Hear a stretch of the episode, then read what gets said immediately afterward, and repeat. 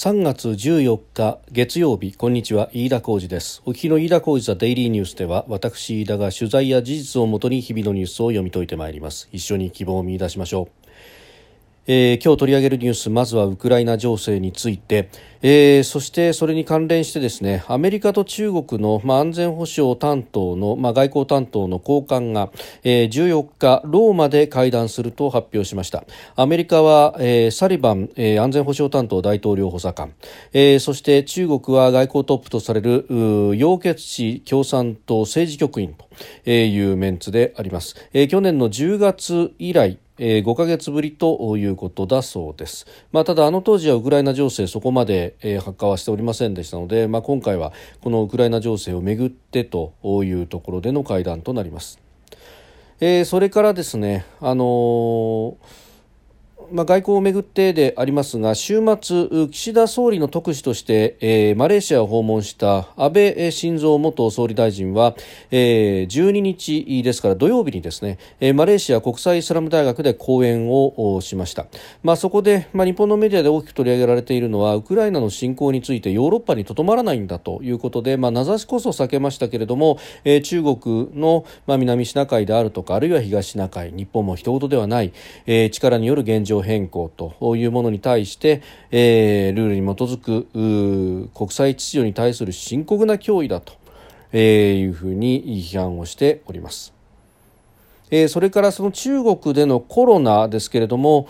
長春市で都市封鎖がありました、えー、中国の東北部吉林省にあります長春市、えー、でこの影響でですねトヨタ自動車が、工場の稼働を停止一時停止したということが明らかになっております。えー、収録しておりますのが3月14日日本時間の夕方4時を過ぎたところです。すでに東京の市場閉まっております。日経平均株価の終値は、えー、前の週末と比べてですね145円7銭高。2万5307円85銭で取引を終えました。まあ、前の週末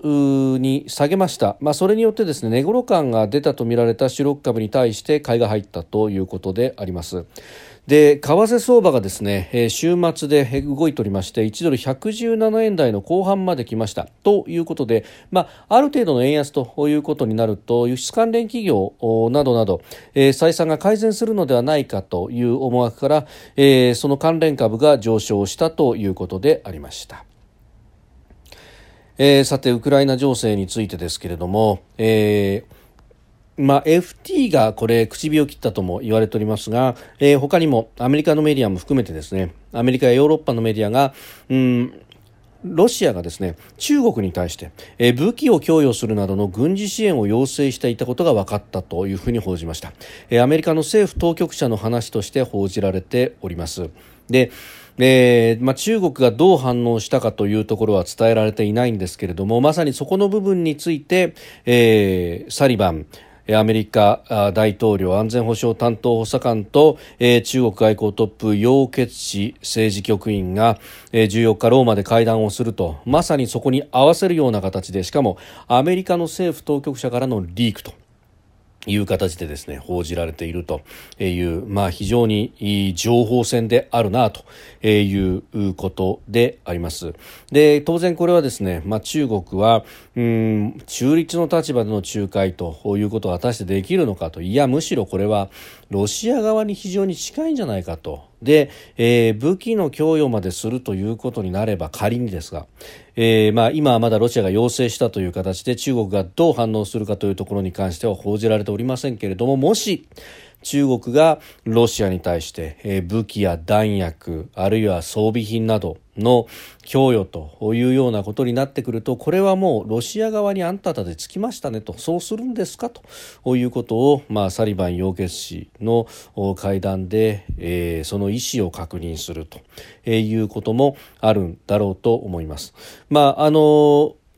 中国は、まあ、その前にですねウクライナから、えーまあ、ロシアとの間の仲介というものも頼まれていると、えー、そして、まあ、あの王毅国務委員兼外相なども、えー、仲介の用意があるんだということは、まあ、言っているわけですけれども、まあ、アメリカが突きつけているのは果たしてその資格があるのかと君らは善意の第三者なのかと。いやむしろロシアの代理人に過ぎないのではないかと、えー、いうことをですね突きつけているという、まあ、これ、えー、ウクライナ情勢に関してですね、えーまあ、政府高官が会うという形になってますがいやいやこれは米中の間の対立と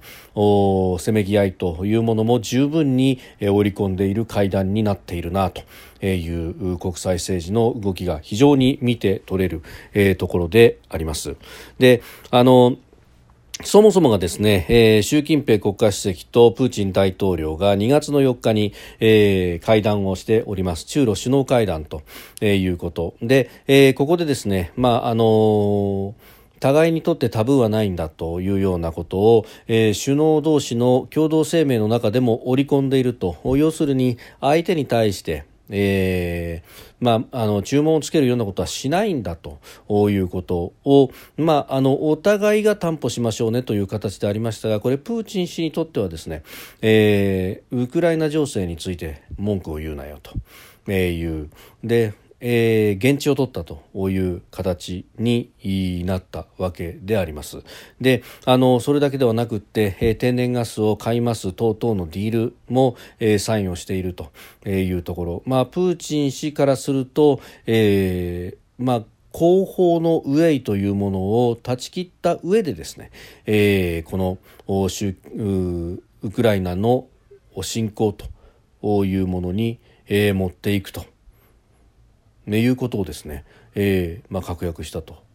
いうことになっているわけであります。で、まああのこのこの辺のこの中ロの首脳会談がですね中国側にとっては、まあ、あのロシアに対してそういった約束をしてしまったというところでじゃあ仲介をしようにもあるいは、えーまあ、中立の立場でいようにも嫌顔にも首脳同士でサインをしてしまったがために、えー、ロシア寄りに引っ張られてしまうと。で、まあ、これに対して、まあ、表立って、えー、習近平氏を批判するような話というのは出てきません、まあ、あの今までですね長い間かけて、えー、ほとんどライバルというライバルを然后その目を積んできているということもう終始一強という形が長く、続いている、まあ、あのそうなってくると、まあ、絶対権力は絶対腐敗をするという話がありますけれども周りがですね忖度をして、えー、右障りの悪い情報というのを上げないと、えー、親分同士が、まあ、蜜月の関係を一応形の上では表向き作っているというところでじゃあここで、えー、ロシアがウクライナに侵攻するであるかそしてそのロシアがあまり、えー、旗色が良くないというようなことなど、えー、まあそういうこう暗い未来に関してはあまり表に、え上に上げることができないというところ、まあ、で、え官僚機構もジレンマに陥っているというような話も、え出てきているようであります。正しい情報を上げれば即座に、えー、粛清されると、えー、誤った情報を上げると、えー、そのままえー、誤った情報をトップが信じて突き進んで結局失敗をするからそこで粛清されると、えー、どちらにしろ粛清されるがそのタイミングの問題だと、えー、これはですねアメロシアの情報機関 FSB のうん、中でも言われていることのようであります。まああの結局強権主義あるいは権威主義というものがそういった末路をたどるということなんですがそれにしてはですね巻き込む市民の犠牲であるとかあるいは周辺国というものが大きすぎるということはうんまあ、弊害というにはあまりに大きすぎるというところでそれをどう抑止していくのかということが非常に重要になってまいります、えー、特に、まあ、日本はその中国に対峙しロシアも隣国で、えー、さらに北朝鮮も核を持っているという中で、まあ、日米同盟を頼りにしながら抑止を効かせるということになりますけれども我々が自分たちでどう守るかということも含めて議論をしていかなければいけないしそのための、えー、国家安全保障戦略の今年の改定ということにもなってまいります、え、そこで、え、どう書いていくのかと、え、どうまず定義づけをしていくのかと。いうところ、まあ、その大きな変更として、え、ロシアの位置づけというものは当然あろうかと思いますが、え、中国に対してあるいは北朝鮮というところも含めてですねまず定義づけの変更そして、え、それに合わせる形での安全保障上の守るために何をすべきかというところで、えー、装備品の充実であるとか予算であるとか人売りであるとかというのも、えー、議論をしていかなければいけないというところなんだろうと思います。えー、さてそしてそのウクライナをについても言及があった、えー、安倍、えー、元総理大臣のマレーシア訪問そして、えー、マレーシア国際イスラム大学での講演であります。えー、これ、あの原文がですね、あのすでに出ておりますので、まあ、それをですね、あの読んでいただくと、まあ、今回はマレーシアの東方政策、まあ、あのマハティール首相時代にですね、ルックイーストというふうに言われましたけども、えー、この東方政策というものを始めてから40年の節目の年だと。ういうことで、まああのそこでですね、えー、今回招聘されて演説をするという形になった。ようであります。で、まあ、マレーシアとのつながりというものは非常に深いと、まあ、確かにそのルックイースト政策というもので、まあ、日本に学べということで、さまざ、まな形で日本とマレーシアの間、人的な交流もそうですし、あるいは企業同士の交流、技術の交流というものをやってきました。もう今やマレーシアのその豊富な労働力と、そして上質な、えー、勤勉なその労働生産性というものがですね、まあ、日本のサプライチェーンにとっても非常常になくてはならないものになっております、えー、コロナの初期にですね、まあ、マレーシアでもこのコロナが、えー、蔓延をしてそして、えー、日系の企業もそうですけれども広く工場が操業ができなくなったということがありました。であの部品などが入ってこない、えー、あるいは半導体がというようなことが、まあ、そうすると思い起こされるわけでありますが、えーまあ、マレーシアは非常にこの高い技術力でもってですね半製品であったりとかあるいは、えー、製品の組み上げというものも含めて、えー、部品だけではなく、えー、日本のサプライチェーンの中に深くコミットしてもらっているということがあります。であの当時ですね非常にこう問題になったのがこれ家電の量販店の人に聞いたんですけれどもうんあのコロナの初期にですね、まあ、夏頃に、えー、エアコンがなかなか入ってこなくなったと。でそれがなぜ問題かというと、えー、本体は入ってくるんだけれども、えー、その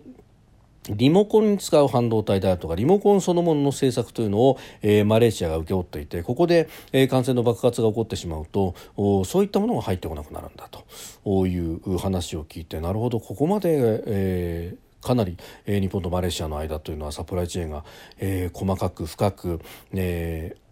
入り乱れているんだなということを実感したわけでありますが、まあ、あのそれだけではなくですね本当に安全保障の面も含めて日本とマレーシアの間とこういうもののさまざまな交流というものを、まあ、歴史を紐解きながらですね、えー、講演をされていらっしゃいました。まあ、その中にはあの安全保障面といいますか、えー、海のえ安全というところで、まあ、あの日本の海保とですね、えー、現地の海洋法執行機関が、えー、ずっと技術協力であるとかあるいは、えーキャパシティビルディングと言いますけれども、うん、能力向上支援というものを行っています。まあ、海上保安庁並びに、えー、JICA が中心となってそしてですねあの海上保安庁からはその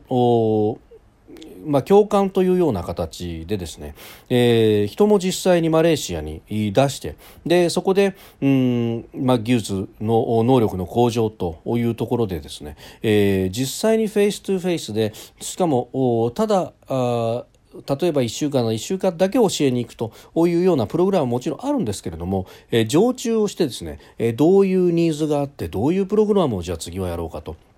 いうようなことを、まあ、きめ細かくやっていると。で、えー、そういったあこのやり取りというものがですね、えー、地味に地味にではありますけれども自由で開かれたインド太平洋というものに向けてつながっていくと。うん、いうことであります。で、あの、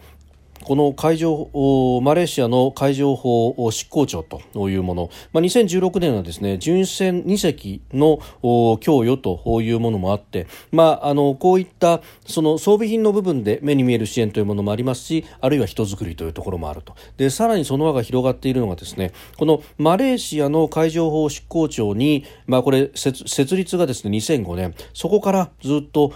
職員の能力向上支援を行いでそれがもはやえー、15年を超えて、えー、17年目、18年目に入ってくると、えー、いうことでですね、もうこのマレーシアの海上保安職員たちが指導役になって、今まで生徒だった人たちが今度は先生役になってですね、第三国に対して研修を行うと、えー、いうことをやっています。この日本の海上保安庁の、えー、海上法の、まあ、解釈そして執行と。で、えー、しかもこれを軍の形ではなくですね、えー、海上法執行機関として、えー、やると。いうことは実はあの一律の長があるというか、まああのこのマレーシアも含めて、まあ、東南アジアもそうですし、まあ、あの各国、えー、軍がですね、やっているということが、まあ、かつては多かったということが言われております。まあ、ただ、えー、軍同士のぶつかり合いということになると即座にそれは紛争になってしまう恐れがあると、えー、エスカレートしてしまうという恐れがあるということでこの海上法執行機関というもので、えー、法執行をしっかりとやっていくというのが、まあ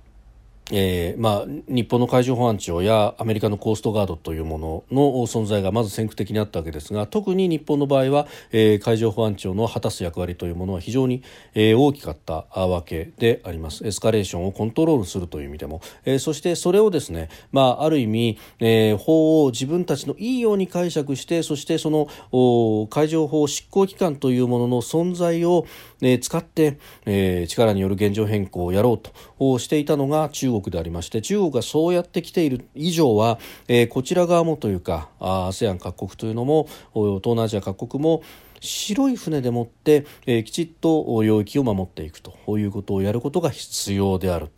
という、まあ、あのこのこれをやるときに、まあ、高速術であったりとかも含めてあるいは操船技術であったりとか、ねえー、軍艦のような操船ではなくって、えー、きちっと相手の行動を抑制しながらしかし必要以上の実力の行使はしないというところの、えー、技術というものが非常に、えー、日本の技術、えー、高く評価されそしてそれを教えてほしいという人たちが非常にえー、たくさんいると、えー、いうこと、まあ、そんな話も、えー、安倍さんの演説の中では盛り込まれておりました、え、そして、え、その結びの近いところで、え、ウクライナに対してというところで、まあ、ロシアのウクライナ侵攻に関して、え、力による一方的な現状変更の試みでありルールに基づく国際秩序に対する深刻な脅威であると。でその影響はヨーロッパにとどまるものではない。アジアにおいても力による一方的な現状変更の試みや経済的威圧は